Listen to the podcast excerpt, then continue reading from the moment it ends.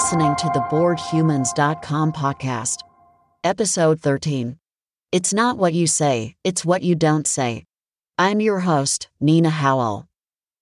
It's not what you say, it's what you don't say. I was recently in the audience of an Ask the Audience style talk, where the speaker asked the audience questions about a sensitive topic. The topic was race, and the questions revolved around whether or not the audience felt comfortable speaking up if they saw someone doing or saying something racist.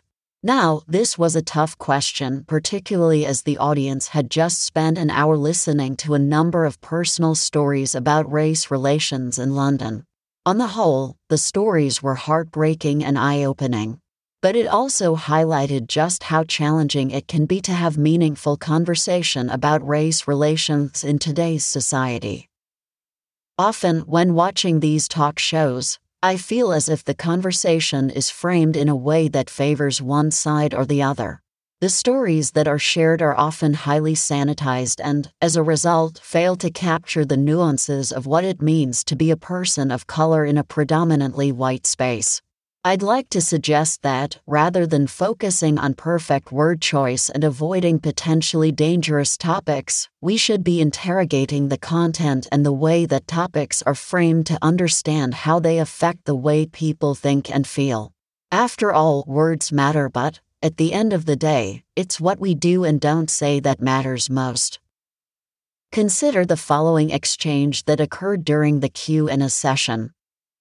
Q. Do you feel comfortable speaking up if you see someone doing or saying something racist? A. Yes, absolutely. My grandma is actually sick right now and she's racist as F asterisk asterisk asterisk. But I never say anything because I love her. But the fact that she's racist doesn't mean that I have to be, too. So, I would definitely say something but I just decide to smile and nod because I don't want to upset her. So I guess I kind of tolerate racism, but I don't embrace it. Now, consider the following exchange, which happened at a different point in the show. Q. Have you ever experienced racism? A. Well, I'm Italian and, as an Italian, I've experienced a lot of racism. Like, the other day, I was wearing a hat with an Italian flag on it, and this guy behind me keeps shouting F asterisk asterisk asterisk in Italian at me. So, I guess he doesn't like Italians. But I try not to let it bother me because, you know, there's plenty more where that came from. Racism, on the rise. Thanks in part to the tireless efforts of anti racists and people of color, this conversation is no longer limited to the physical confines of the black box. As a result of this brave and determined activism, more and more white people are having uncomfortable discussions about race and ethnicity.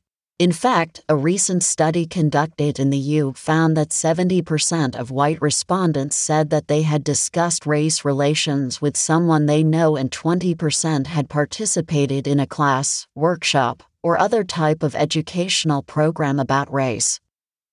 Now, this is a positive development and an indication that white people are beginning to recognize that they must play an active role in creating a society that is free from racism. But it also indicates how much work there is still to be done. Indeed, as long as racism continues to be defined as discrimination or prejudice against people of color rather than an intrinsic characteristic of whiteness, we can be sure that these issues will continue to be ignored, denied, and slash or minimized by white people. So, while we should always celebrate any sign that racists are becoming more open minded, we must also be wary of any approach that maintains or promotes racism as normal behavior. As Audre Lorde famously stated, it's not what you say but rather what you don't say that counts. Indeed, we must be vigilant about creating an open and honest conversation about race, even when it is not convenient or safe to do so. Racism and the F word. A related issue that is often swept under the rug is the role that the F word plays in regards to racism. I have found that many people, particularly white people, are uncomfortable using this word or any variation thereof when talking about race relations in London or anywhere else outside of the U. First of all, let's remember that the F word carries with it a lot of baggage. To many people, using this word, even in jest, is considered offensive and racist. Indeed, it is sometimes used as a pejorative and a dismissal of people with opposing views. So, while it may be acceptable to use the F word when talking about, for example, soccer or fashion, using it when discussing race in any context is taboo. This is a problem because, as we have seen, there is often an element of denial when it comes to racism. The fact that so many people are repulsed by the very idea of using this word when discussing race relations indicates how deeply this denial runs. As a result, these conversations often take place in secret, with the person being questioned feeling vulnerable, but also empowered, by virtue of this concealment. In other words, it is not the fact that the F word is unspoken that makes it so dangerous, but rather the opposite. Having a taboo around the topic of race creates an opening for racism to fester. Paternalism a form of racism that I have only recently begun to encounter is what I'll call paternalism. This is where a person, mostly white but also other races, perceive themselves as being on the side of the good and the just in regards to race. In other words, they believe that they know what is best for people of color and that they have the right to dictate what these people should or should not do. This is often manifested in a lack of willingness to listen to the concerns of people of color and an unwillingness to see oneself as an active participant in creating an environment that is free from racism.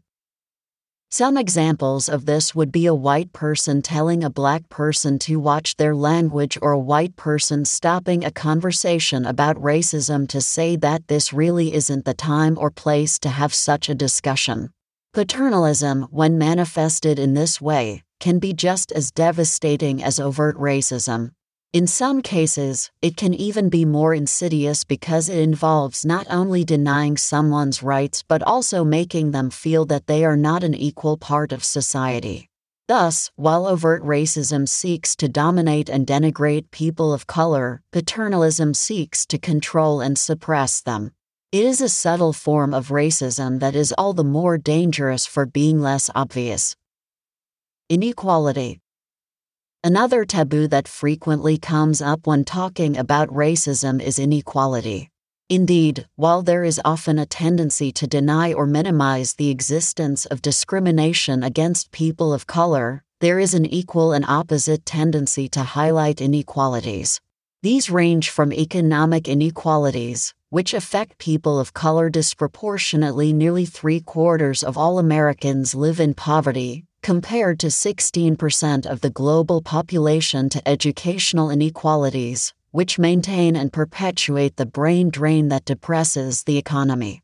Addressing these issues is complicated because it requires an acknowledgement of the role that race, class, and institutional racism play in creating these inequalities. This has been episode number 13 of the BoredHumans.com podcast, recorded on February 22, 2023. Thank you for listening.